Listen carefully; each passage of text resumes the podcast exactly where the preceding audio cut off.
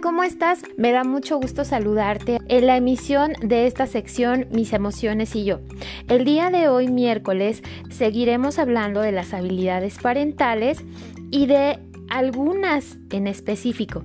En esta ocasión hablaremos del escuchar y responder. Te voy a pedir papá o mamá que vayas poniendo mucha atención a lo que vamos a platicar y si es necesario toma apuntes. Recuerda que estás entrenándote para desarrollar estas habilidades parentales que te van a permitir acercarte a tus hijos y disfrutar más del tiempo en familia. Y bien, comencemos entonces. Hablemos del escuchar. Cuando vas mejorando tu capacidad de darte cuenta, puedes ser más consciente de tu dificultad para escuchar. En ocasiones, uno puede impacientarse y no focalizar la atención en lo que los demás están diciendo.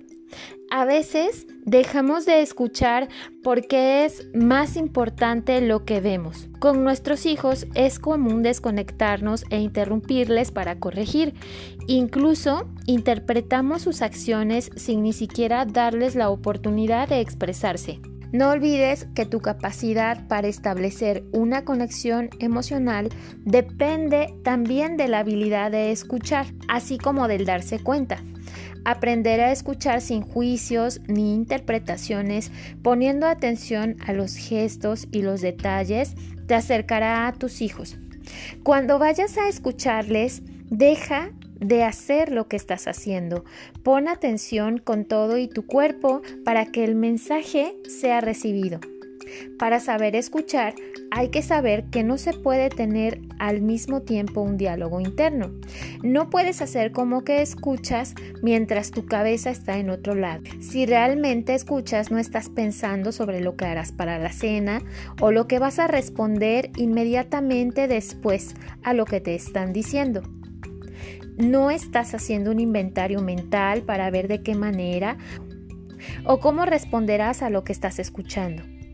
Cabe mencionar que nadie es perfecto escuchando, siempre estamos aprendiendo y entre más lo practiquemos y nos concentremos al hacerlo, mejor será el contacto. Yo quiero preguntarte, ¿qué tan fácil te es escuchar sin interrumpir? ¿Te pasa que piensas en la respuesta que darás para tener la razón antes de que la persona que tienes enfrente concluya su mensaje? ¿Estás dispuesto a permitir que los demás expresen su pensar y sentir a pesar de que no estés de acuerdo? ¿Qué tanto puedes guardar silencio y de verdad escuchar?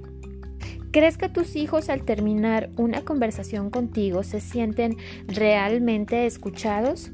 Piénsalo bien, pues si tu última respuesta es que tus hijos no se sienten escuchados, mucho tienes que hacer para desarrollar esta habilidad y poner atención a sus conversaciones. Muy recomendable es que dejes el celular, la televisión, los quehaceres de la casa y que dediques un tiempo real a escucharles, que te sientes con él frente a frente a hablar de temas que tal vez para ti no son tan importantes, pero que a ellos Hablarlos les llena de emoción y de alegría. Ahora que reconoces tus respuestas, puedes trabajar con tus malos hábitos de escuchar. Trabaja en dejar de interrumpir y en no pensar en las respuestas al momento, en no distraerte y divagar mientras los escuchas. Interésate, escucha, haz preguntas para entender. Esto hará que tus conversaciones sean más profundas.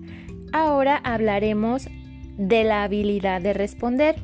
Responde acertadamente profundiza la relación y les enseña a tus hijos que cuando estás diciendo algo quieres saber lo que ellos realmente piensan y sienten. Responder es compartir, es expresar tus ideas, impresiones, sentimientos, pensamientos sobre algo que te dijeron a ti. Responder con un sí o con un no o con un gesto únicamente no es en realidad responder. Hacerlo, hacerlo, verdaderamente implica esforzarnos por transmitir un mensaje respecto a lo que hemos escuchado.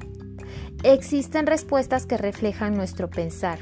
Hablamos en primera persona al hacerlo y evitamos la descalificación. También hay respuestas que transmiten emoción a través del contacto y al ponerle palabras a lo que sentimos.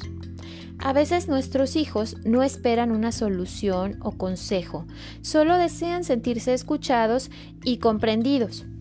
Responder oportunamente también es importante porque fortalece las relaciones y la comunicación. De no hacerlo se pierde el interés por acercarse. Cuando tú no respondes en un tiempo acertado, tus hijos no se sienten escuchados, al contrario, pueden sentirse rechazados y no tomados en cuenta. Responder es no mantenerse escuchando en forma pasiva sin dar respuesta tanto verbal como no verbal. Aprende a mostrar interés y responder con sinceridad desde el amor.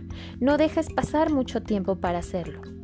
Recuerda que puedes no estar de acuerdo con lo que escuchas, pero eso no es lo más importante.